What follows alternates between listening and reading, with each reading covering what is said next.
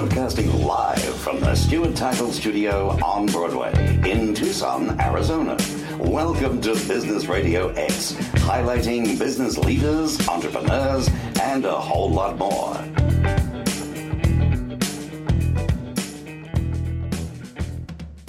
Business Radio X. What is that? That's helping the community. That's getting involved with businesses. We're downtown Tucson, Tucson, Arizona, that is, and we're coming to you live uh, from the Stewart Title Studio on Broadway in Tucson.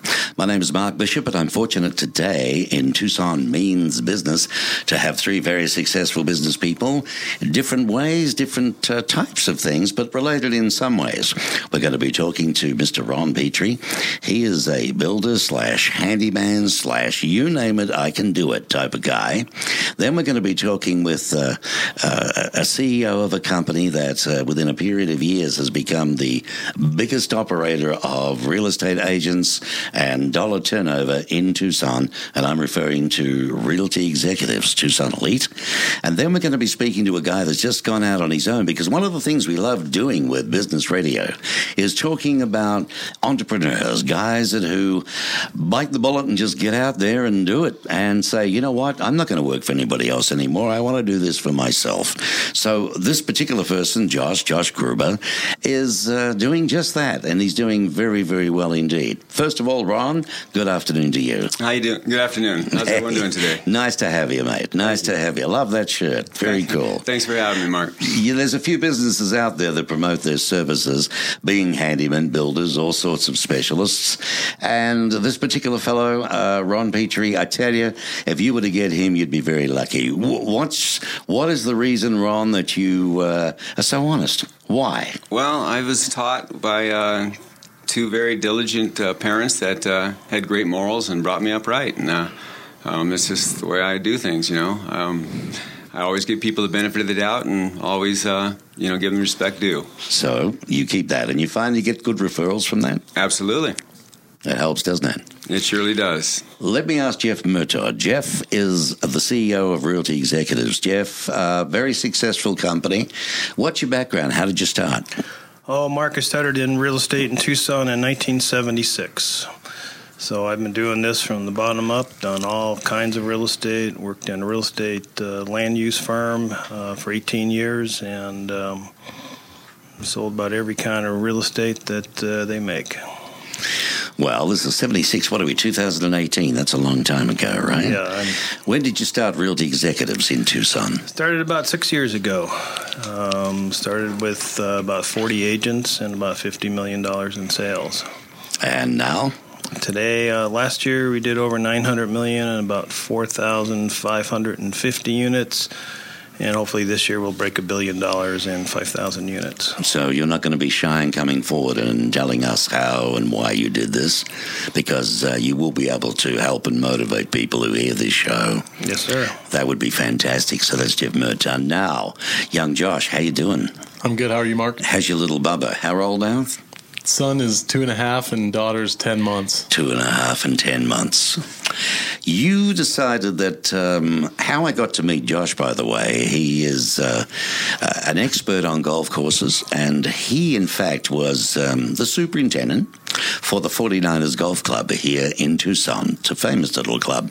And he did a terrific job bringing the thing back from Death Valley, I tell you, to a nice little golf course that had been through a lot of troubles. But uh, I think it's three years. Were you there, Josh? Yeah, a little over three years. A little over three years, and then you'd always wanted to go out on your own, though, didn't you?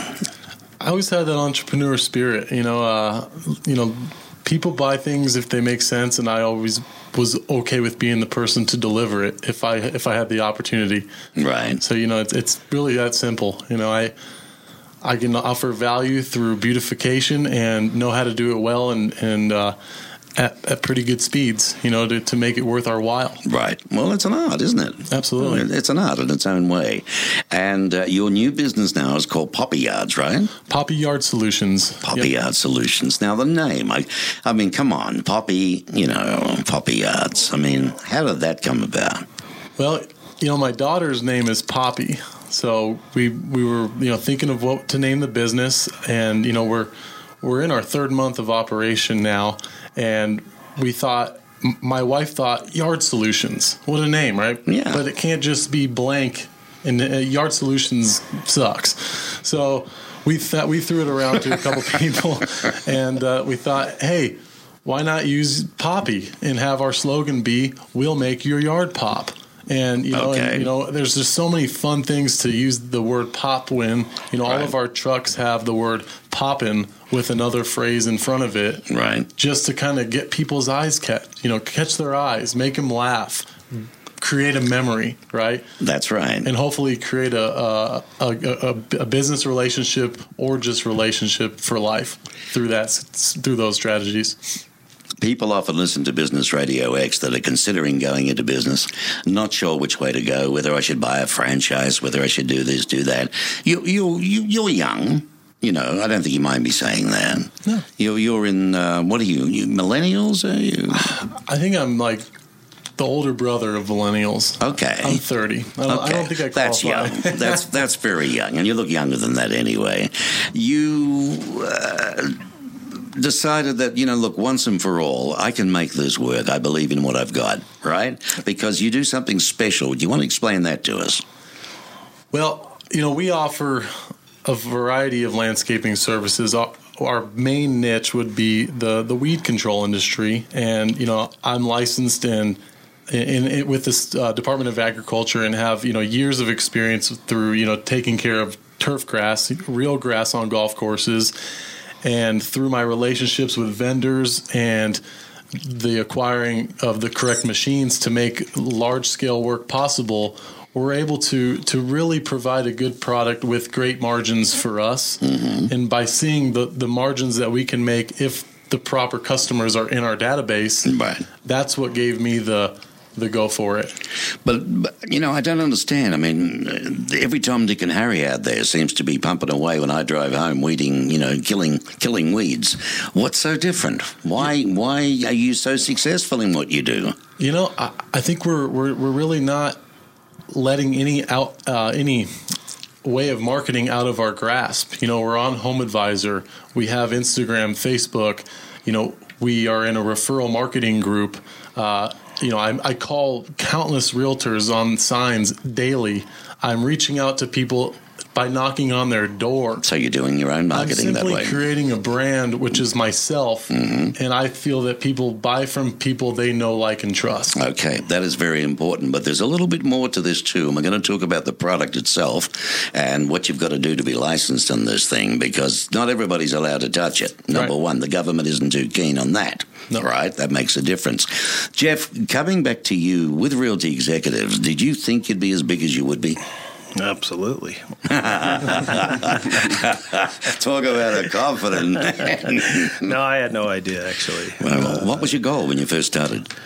Well, when I first started, I actually they got me out of retirement, um, and I had retired for a year, and retirement was boring, to be honest with you.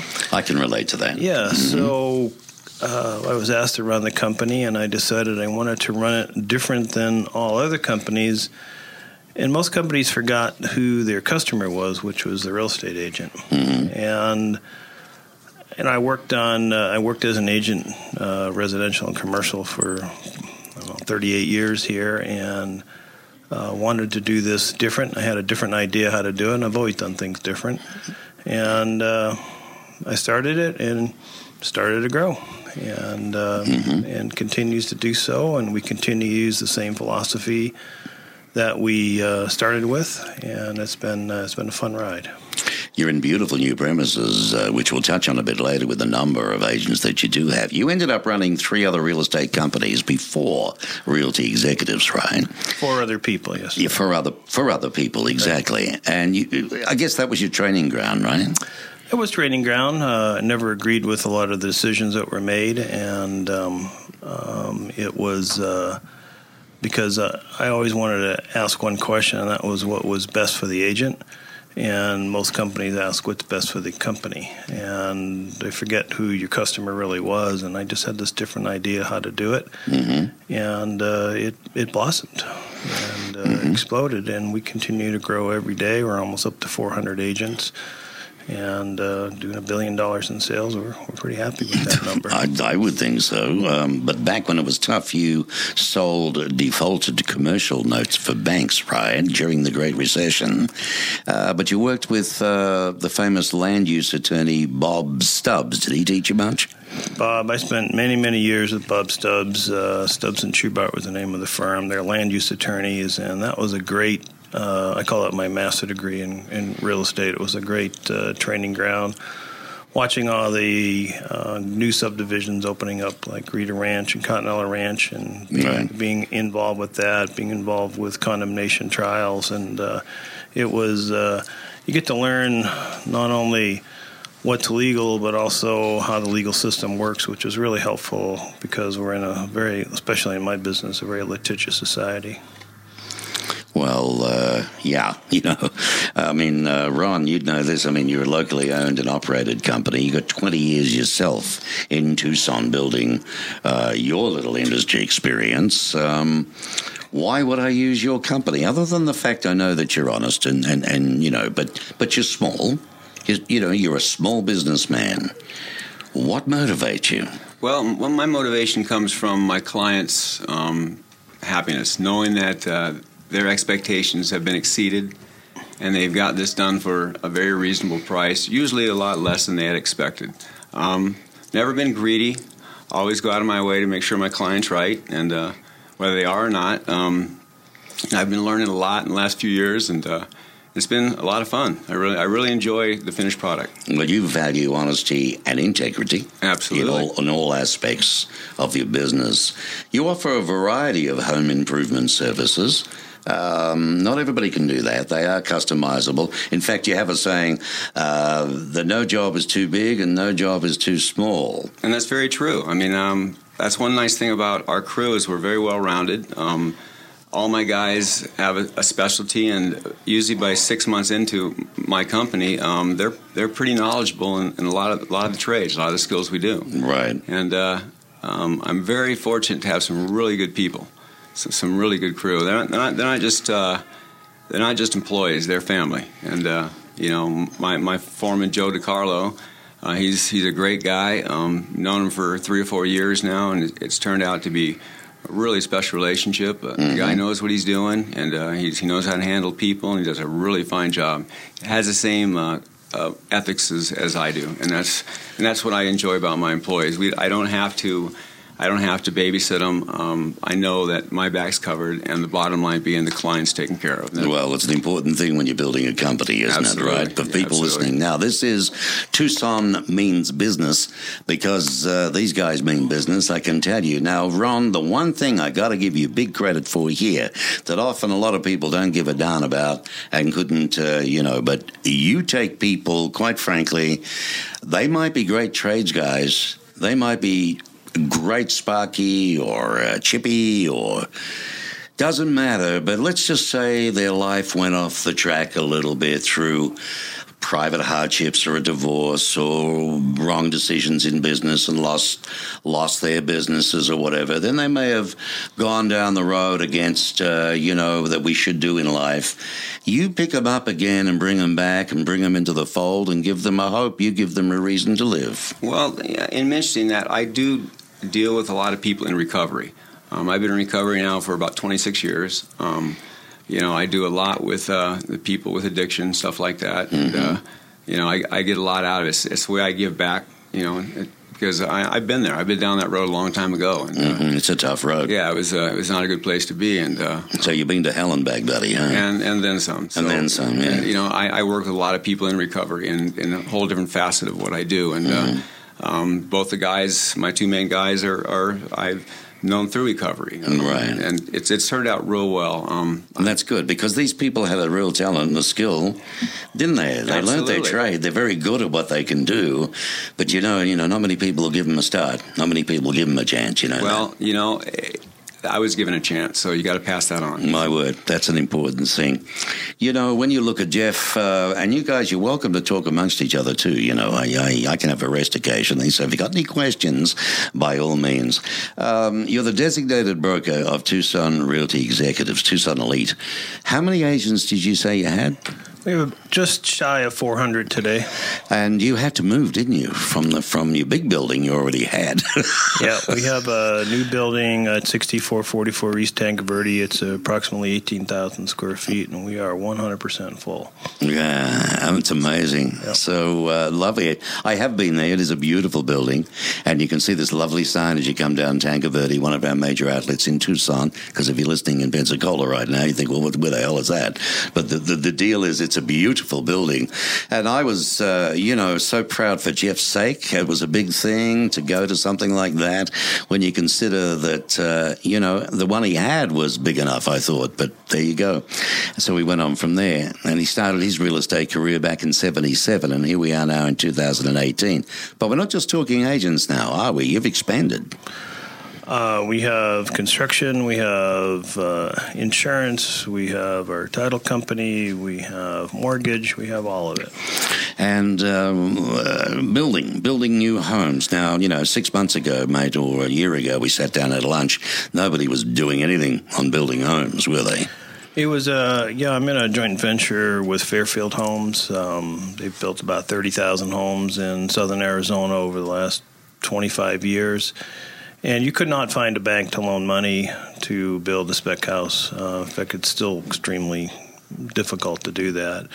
So I raised money through joint through uh, uh, LLCs and raised investor money, and we started building houses. And the bank started to take notice, and then they gave us a nice loan, um, and then now they subsequently increased that loan. So right. we've got about uh, 28 homes under construction, all between 900 and 3.1 million.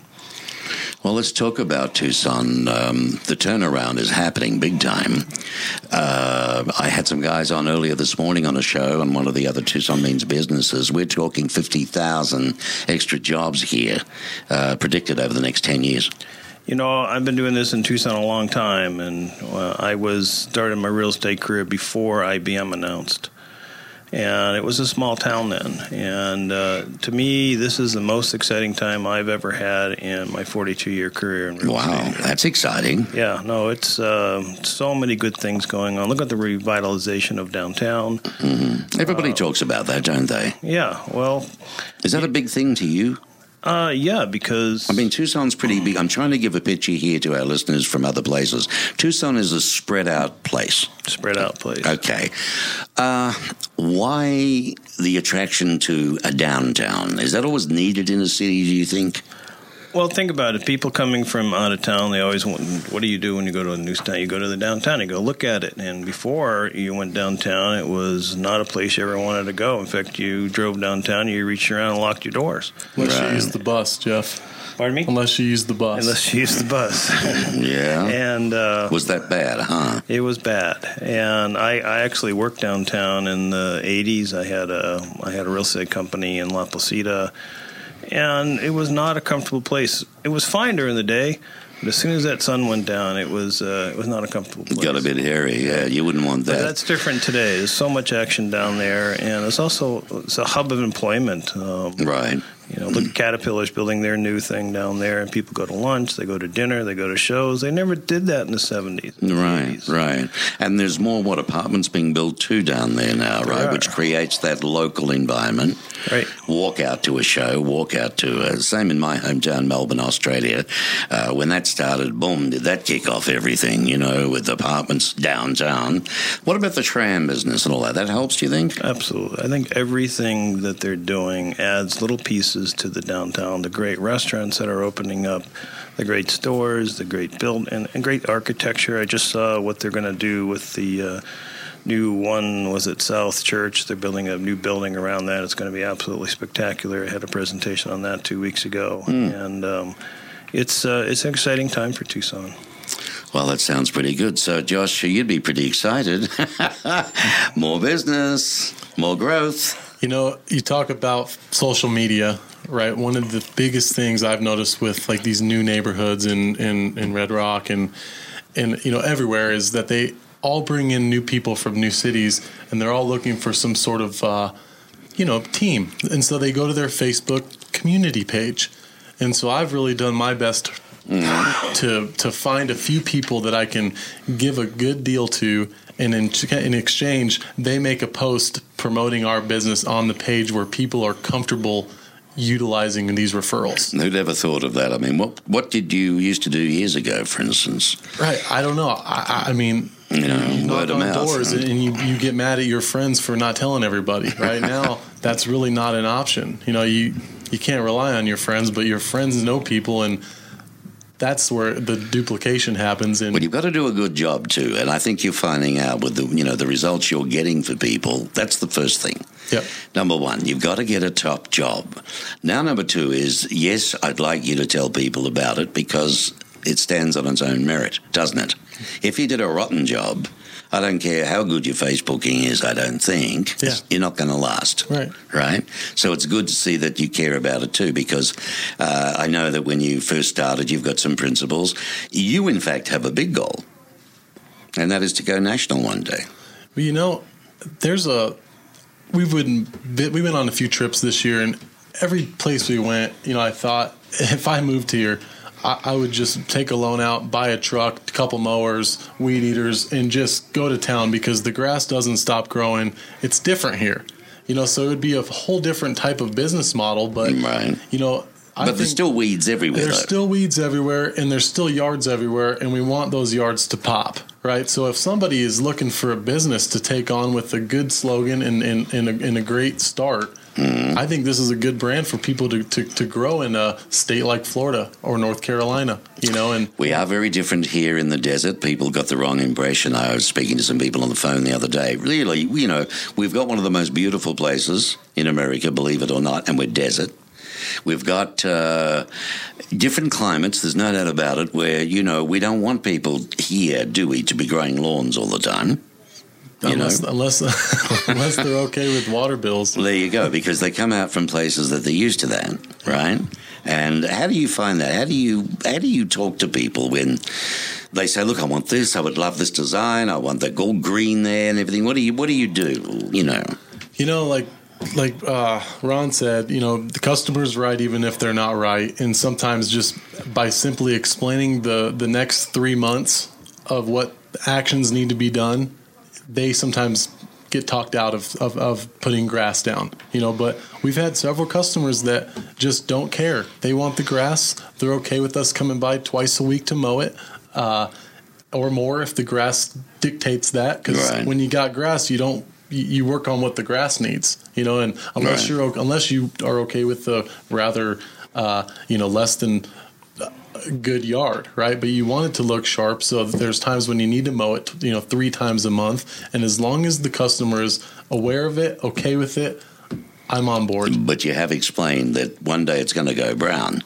Absolutely. If they put the ryegrass down in the winter, you know, that's Right. going to cause competition. And if you don't put the ryegrass down, the grass will go dormant after a frost.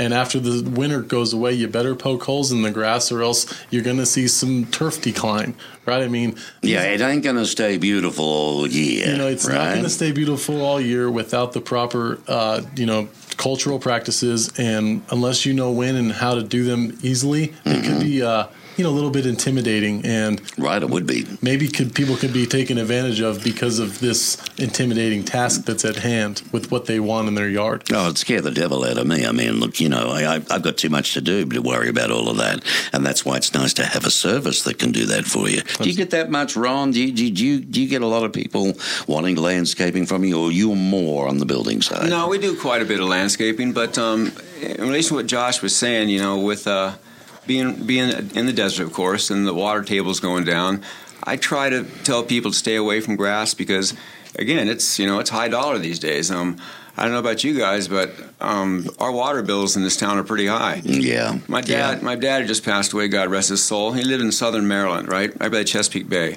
And every three months, he he had a three and a half acres, and it was always super green. Yeah, um, their water bill is like a hundred bucks every three months.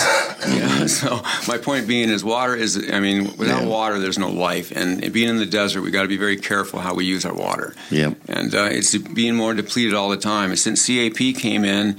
Um, yeah, it's been charged up, but it's still, you know, we're getting a lot of sinkholes, a lot of a lot of deterioration in the, in the water table. And, uh, Right, right. Now, what causes all of that? How, did, how does that come about? Well, I, I don't know 100%, but it's just like anything. If you keep taking from something, taking from something, it's going to end up with a big void, and something's going to fill it up. And uh, you know, usually when you when you when you remove it, something's got to go, and usually it sinks. And uh, when you deplete the water table like that, at a certain point, you're going to do some irreparable long-term damage. No. Absolutely, absolutely. I, I remember back in the early '70s, you got to like Agua Caliente in that area. The water table was at 19 feet, and today it's at like 290. So the water table is dropping. There was just an article in the paper on this weekend on Lake Mead how, as that continues to drop, we're going to have to water rationing in both Tucson and Phoenix and uh, the CAP did help, and it recharged the system. I testified in probably 180 trials for the condemnation for the CAP, but that's uh, that's not keeping up with the growth. And you know, we're the only city in the United States that all the water comes from groundwater. It's from wells Yeah. and um, they've bought all of the, the in the early 80s we used to sell all these ranches around tucson take the water rights off of them and resell the ranches and the city of tucson was the big buyer of all the ranches and that was a great business back then Yeah, right. but you know that's uh, we continue to grow and we keep over a million people here and um, you know it's Well, this is the thing. What happen, What happens to a city like us in a case like that? Is it automatically you start putting hands up for desalinization? I mean, what what else can you do? You can't let a million people or 1.5 million people go thirsty, can you? No, and as they continue to grow here, to get a new subdivision, you have to supply what, what's called a 100 year water certificate. Right. And you're not going to be able to do that if you can't supply the water, so it will stop the growth here if we don't take care of it now. And who's addressing that issue right now? Um, the CAP, uh, the state, and our local water company. Okay, so there's enough people uh, in the right positions to jump up and down here and make a noise. Yep. You, you're continually keeping them alert of the whole issue. They'd have to have heads in the sand if they didn't know what was going on. Well, California grabs an awful lot of our Colorado River water, and will continue to do so because of the huge populations in Southern California, Plus they drought plus their drought, and their fires. They've had a pretty bad time, haven't they? plus our drought. Well, that's it. And then which drought is more important?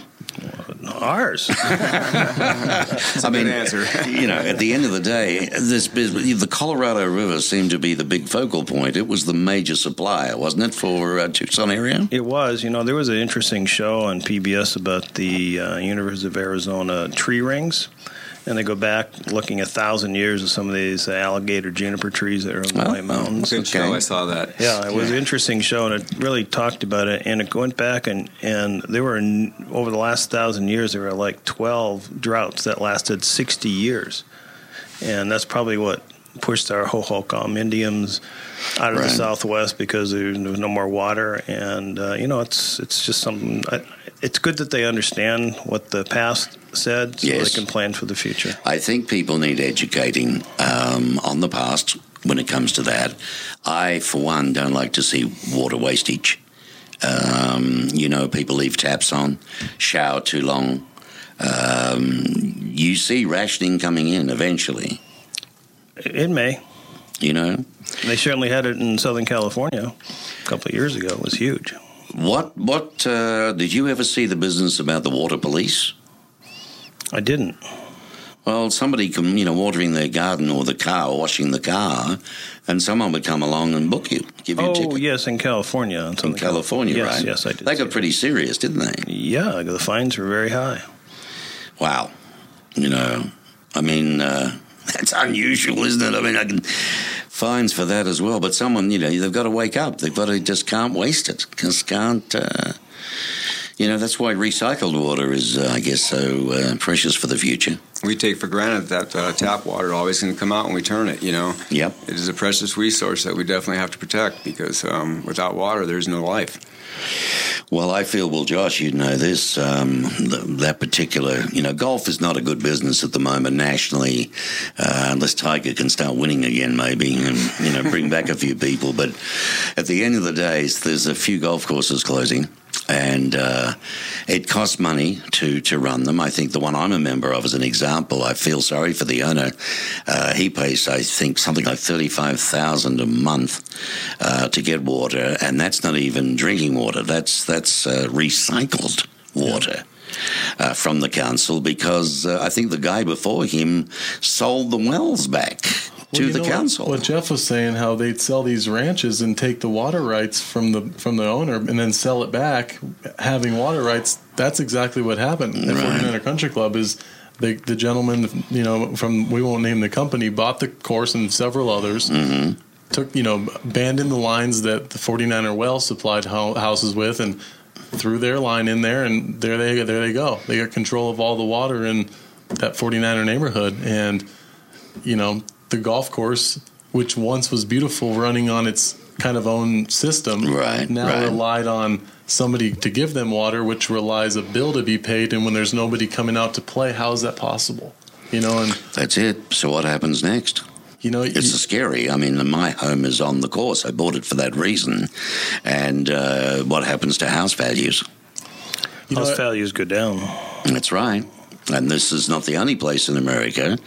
Um, you know, maybe back east it's a bit different because they've got a six monthly cycle, you know, where uh, they don't play. It's covered in snow. right. They got, and they've got plenty of, uh, you know, storage scenarios. But uh, what's your opinion on that? What do you, where do you see things going with that? You know, I, I think 49er Country Club is, you know, in a good spot because there's homeowners. I think that if anybody's going to take a, a hit, if 49ers is to continue to succeed, if golf courses with homes on them are to Right. continue to succeed, the homeowners are going to unfortunately going to be the ones to take a hit because there has to be something to where if you live on the golf course, you need to input money into the club's success, and that's that's you know something that maybe wasn't happening as, as much or aggressively as it once had. Uh, it's it's a very tough uh, activity to throw a bunch of money at, and then be super patient on the on the success you know, Right, of the right, changes. right. You know,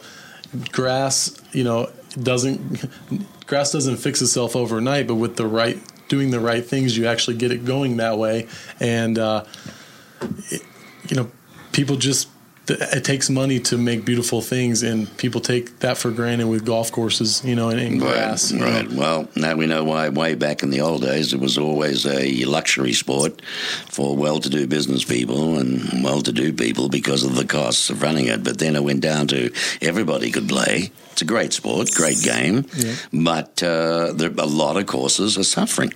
Um, financially, because things have changed, baby boomers have moved on, or they're having the younger ones having kids, they don't get as much time to play.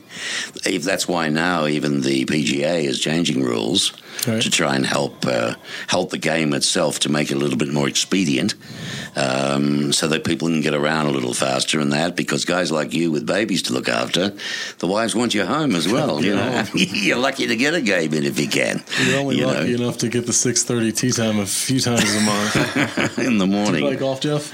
Sometimes. if I can find the time, that's the I- problem. Right. well, that's it. I'm a hacker. Oh, yeah, I'm a hacker.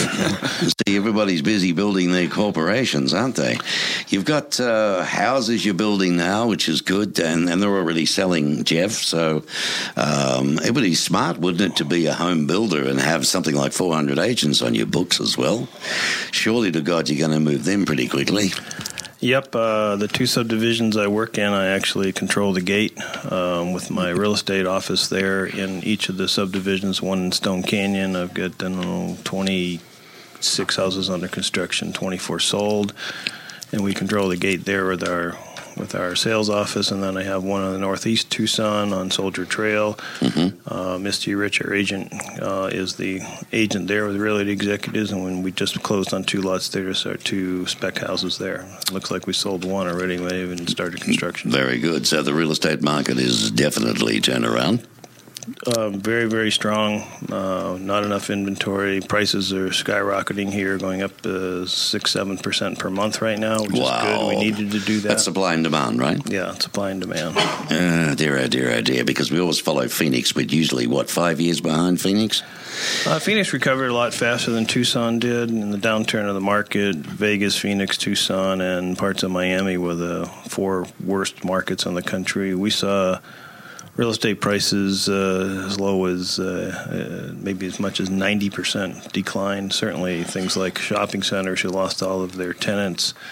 Uh, you could buy shopping centers in under $20 a square foot then if anybody dared to do it. Mm-hmm. And um, a lot of people did and now they're up to two hundred dollars a foot, so they're doing really, really well. So I, I, what you know these strip malls as they called and what have you. Do you? Uh, some of them are in a lot of trouble. Do you ever see them converting to residential? I haven't yet, but it's not a bad thought. Mm-hmm. Um, it's got merit. Okay. Yeah. So what what will be your sales volume then in 2018? Should do should do a billion dollars, close to it, and that's pretty cool. Yeah. That's pretty cool. And Ron, what would you be doing? uh, sweating and working. Good on you, mate. Yes, now sir. listen, if you could wave the magic wand, what would you like to happen for your company? I would like. Um, honestly, to be out on that tee time at six thirty more often. no, you don't. You're a worker. You're out there at five in the morning. Well, Come what on. I actually mean is that's true. I, I would like to quit swinging the hammer and uh, spend more time running the business. And uh, okay, it, well, what would that entail for you to do that? What that would, would entail like? me getting a, a, few more good people. I'd like right. I like to have about four or five different crews. Um, so I just mediate the, the business, make sure everything's in place, go to job to job, make sure everything's done right, and just mm-hmm, keep it mm-hmm. flowing that way. So and, staying on top of it. that's so. basically what's happening as we speak. Okay, so that's good. That's starting to go. I, I, had, a, I had a question for this gentleman right here, for, for Jeff. Now, the market um, evened out, so they say, back in, you know, and when did it bottom out? Oh, five, six, seven? When, when did it hit bottom? Oh, eight. Oh, eight. Okay, so do you foresee um, that type of an adjustment happening again if, if, prices exceed too fast, or do you ever see it adjusting itself like that again? No, that was a mortgage crisis back then. Okay. Um, you couldn't get mortgages, and a lot of reasons why, and I don't. I believe the laws have changed now that that won't happen. Will we see another recession? Absolutely. Real estate is uh, been through profit and recession since the Great Depression in the, the 1920s, and it's up and down, up and down, up and down. Uh, historically, the longer the downturn and the harder the downturn, the longer the, and better the upturn. So I anticipate that we'll continue to have a good upturn unless something happens, somebody flies a plane into some building.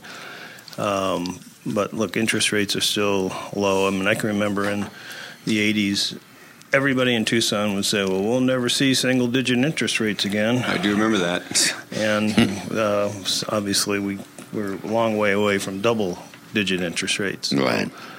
Um, market's too good, too much going on in business. Um, will it? Will we have another recession? Sure. Um, but ten years away, maybe. I, you know, you're asking me to predict. It's, Who knows? A, way, it's a ways away. Um, I have read, though, in a couple of national papers that uh, they're doing it again. Is there a worry they haven't learned the lesson in some cases? Um, in reference to causing what caused 2008? No, they've changed all those banking laws now. That that actually was done by Ronald Reagan, and so it took many many years, and they were basically selling these notes um, 10, 20 times over. So the value of the note would never pay off the the right. indebtedness against it. So uh, I, th- I, believe that's all fixed.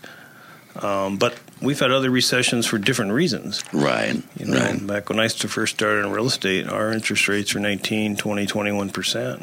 Um, and so the market adjusted towards it. Right. And um, Reaganomics came in, and then he changed the law, and we had another recession. So this would be my sixth recession in my real estate career, and um, I, I, like the good markets a lot better. Uh, yeah, well, it's, it's, it's like the old you know saying. I mean, I've been rich and I've been poor. Which one do you like best? But you know, but you know, even even in the downturn of the last market, those three years were the best in my career because I went out and sold defaulted first position notes on commercial real estate on a right, national right. basis, and that was phenomenal. But most people didn't understand how to do that.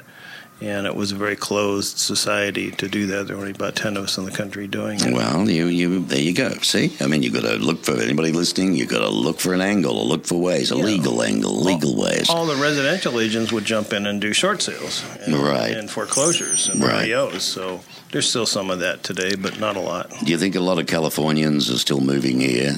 Uh, according to the news, they are. Yeah, they are. In fact, uh, a lot of the high-end houses that we're selling are a lot of them are from California, um, and they're cash buyers.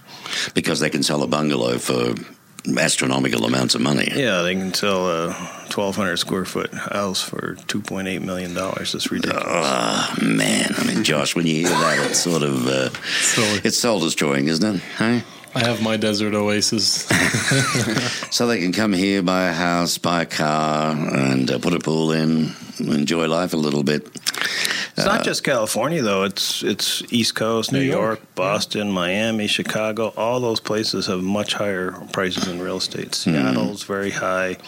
San Francisco, Los Angeles, San Diego, Dallas, uh, much much higher real estate prices. There are pockets, though, yeah. Yeah. A lot of people do want to come here. Some of them can't handle the heat, so they leave in the summertime, but it's not too bad.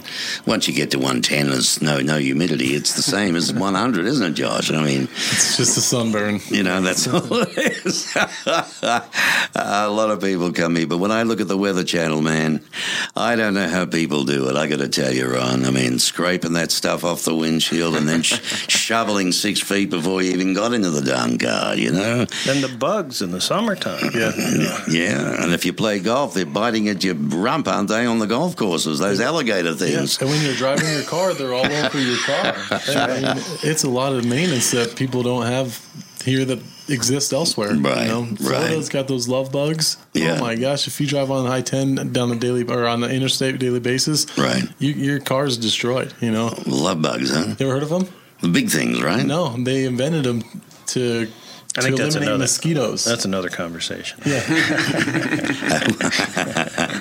love bugs. Love bugs. Yeah, yeah. I, I, I had a love bug with a little Volkswagen there. Right. There you go. Um, uh, okay, when when you make a decision with RETE, REIT, right, is there uh, real estate uh, executives, uh, the Tucson Elite, um, is there one question you always ask yourself, Jeff, if you're making a, uh, a fairly substantial executive decision?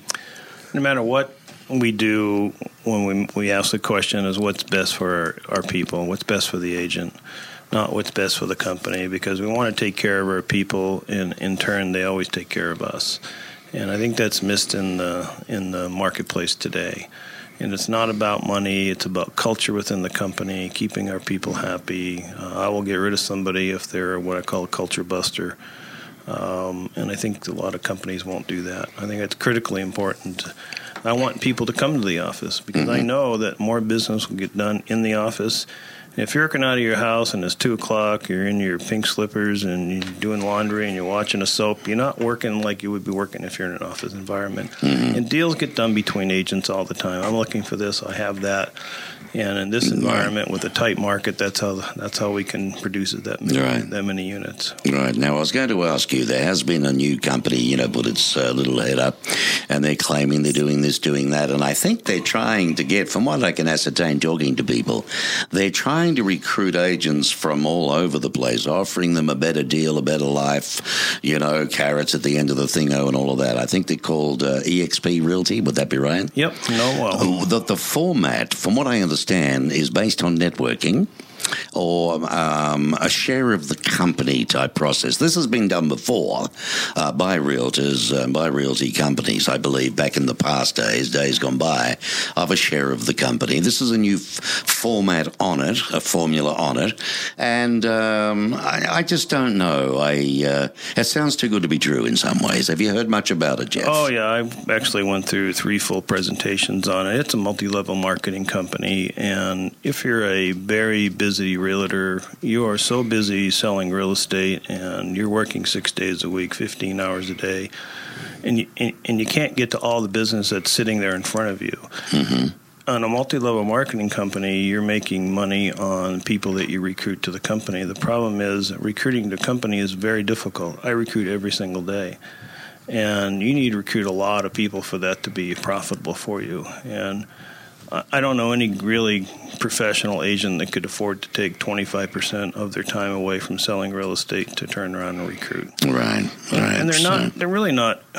Um, our company has, is actually less expensive than their company, and we have bricks and mortar. It's a Mm-hmm. it's an internet based company. So, well, my experience with multi-level marketing would mean then that uh, uh, the buck's got to, the money stops somewhere. Is it maybe just people at the top who, who are going to make the money with that deal, or Well, they're certainly making a lot of money. Okay? So I'll leave it at that. Okay, You know, I don't want to talk- interesting, I- I interesting. don't No, no, no, no, we're not. We always open business, but uh, at the end of the day, I'd like to know what's going on, you know. And if you know of something like that, because I've got my own little spies.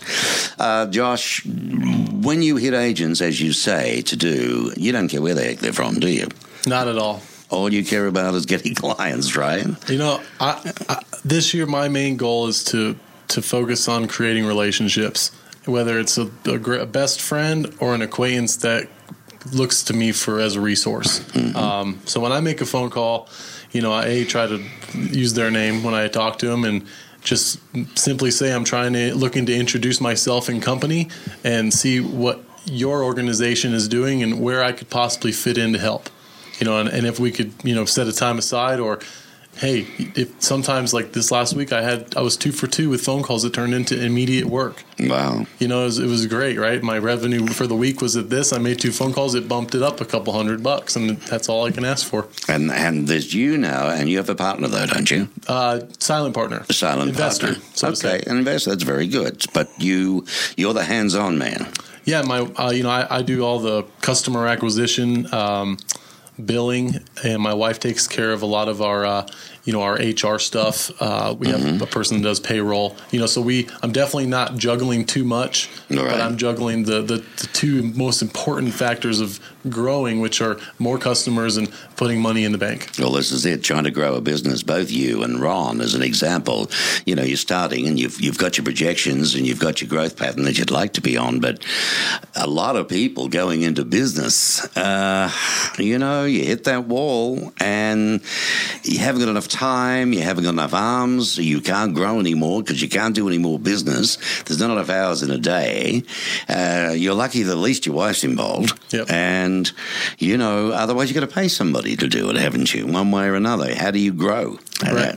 You know, we you know, we've been uh, lucky enough to to meet a person in one of our referral um, marketing groups that it, it introduced us to a program that's um, run by Deseret. It's a thrift store on Grant and First, and they have an employment opportunity program that they are able to provide you with an employee after we interview them and they actually pay the payroll until we're ready and feel that that person's fit to bring them on to our payroll.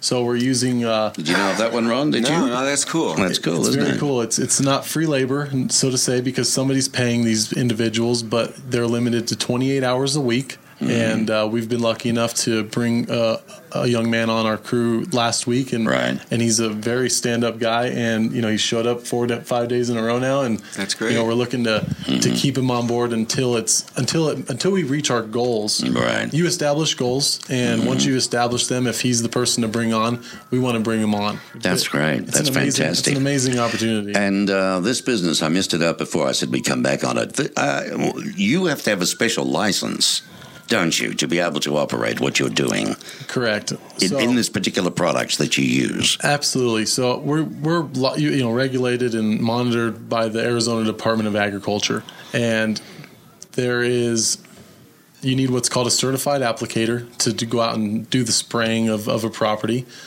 You also need on top of him somebody with what's called a qualified party license.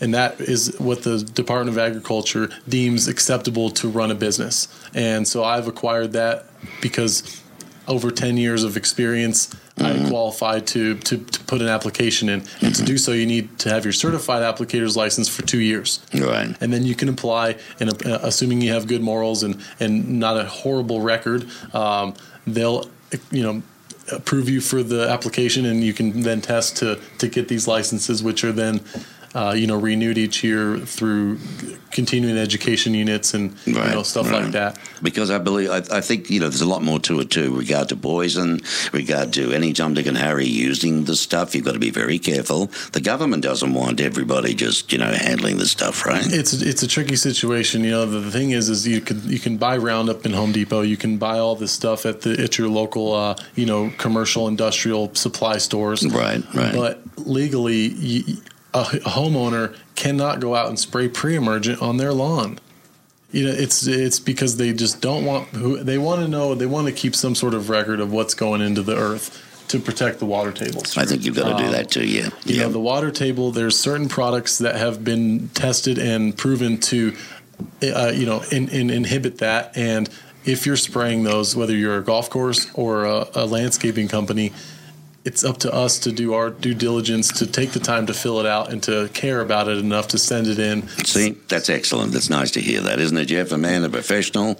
Yes, sir. Hey, Josh, why don't you tell us what pre-emergence is? Because I find out in my real estate business, a lot of homeowners don't e- even know what it is. Right. So pre-emergent is is literally only needs to be done twice a year. Uh, if you get a lot of rain, possibly more, uh, it's you can spray it with the post-emergent to to kind of knock two birds in one stone. It is a spray that you put on the ground, and then the rain waters it into the soil a couple inches and creates like a layer of uh, ster- sterile, right? A sterile layer in the ground to where when the seeds are dropped from the trees, the birds are dropping their seeds from food. All these, the wind's blowing grass everywhere. Once it hits that sterile, uh, you, uh, you know, inch in the ground, it hits it and doesn't proceed with life. Um, That's it, huh? and that's that's pretty much it. So you just you know our simple product is twice a year, you know January, July. We come out, we spray your whole yard. Things that are living wither away, and that layer is now there for the following six months, Right. and then we follow up with them again and do the same. Is And- it doing any damage to existing foliage? Because we tend to put the post-emergent in with the pre-emergent, yes, uh, we do offer the ability to spray just pre-emergent, and if that in that case, you can spray on the plants, no damage whatsoever. It's a great way to kind of stunt growth.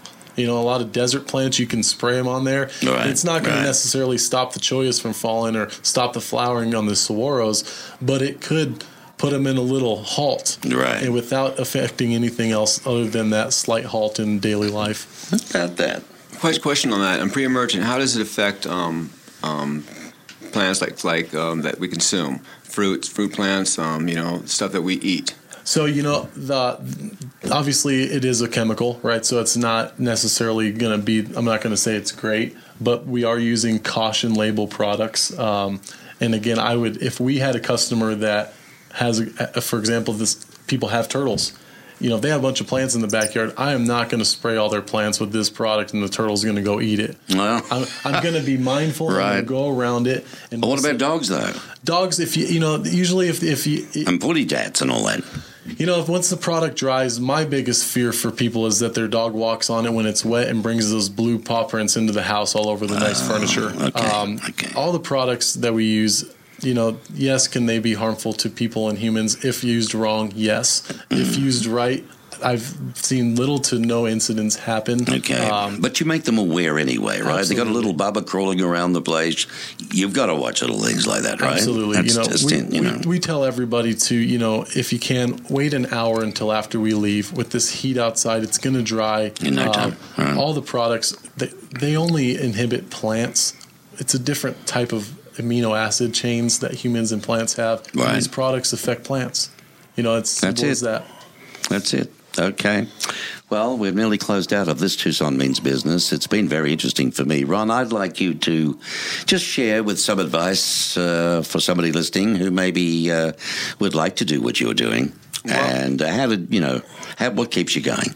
Well, my advice would be um, stick to your morals, be honest, and um, don't ever deviate off your integrity. Don't ever let anybody um, push you in a position that you feel compromised. Um, just stick to your guns. And and I was raised by two engineers. Both my parents are engineers, and they were very very anal about getting things right. And uh, I bet you they were. and I, I learned. Did they along- ever make a decision, though? Um, they divorced early. Anyhow, All right. the point being is um, stick to your morals, do it with integrity and honesty, and you, you can't do any wrong. Very good, very good, mate. Ron Petrie from Ron Petrie and Associates, and uh, where was your site again, buddy? You tell me all your details, please. You go go to ronpenterprises.com. That's all you got to do. There you go, ronpenterprises.com. That's that one. All right, I'm going to go to the uh, the youngest. Well, I'll leave the uh, I'll leave the uh, better not say it. Uh, Josh, your advice?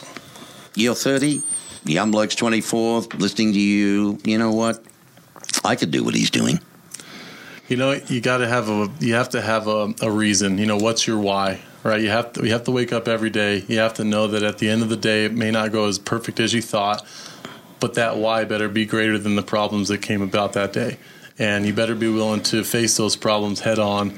That way, you can get back to the why. Right? Always getting back to the why through all the hurdles in and around it is, is really my advice. And that's what keeps you going. Oh yeah, My Staying word. on point. Yep. And Jeff, the master. Well, that's debatable, but um, if you're going to go find a uh, want to do a listing or a sale uh, of a home, find yourself an experienced uh, agent that you can talk to. You can check on the Arizona Department of website to see if there's any violations against those people. It's listed, it's public, and uh, just get an experienced uh, person who's uh, works in your area.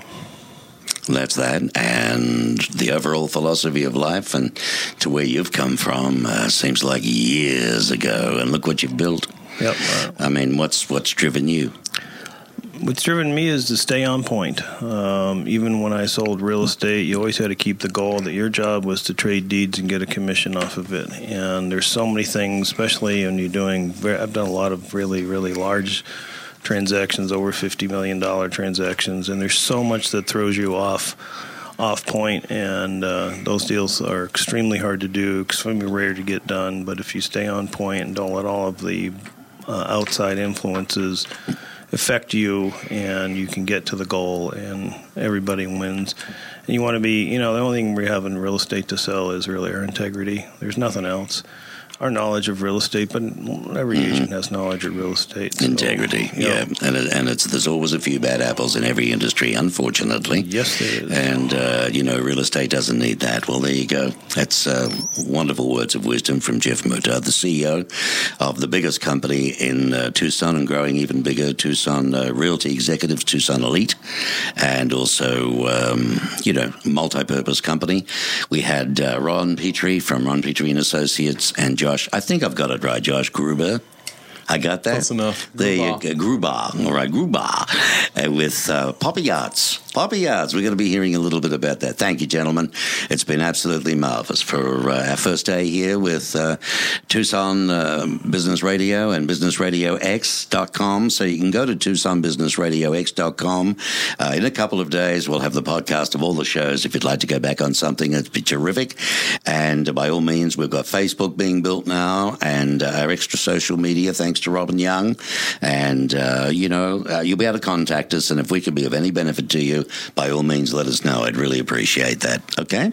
And we're here with the compliments broadcasting live uh, out of the Stewart Title Studio, which is on Broadway right here in Tucson, Arizona. thank you mark You're welcome.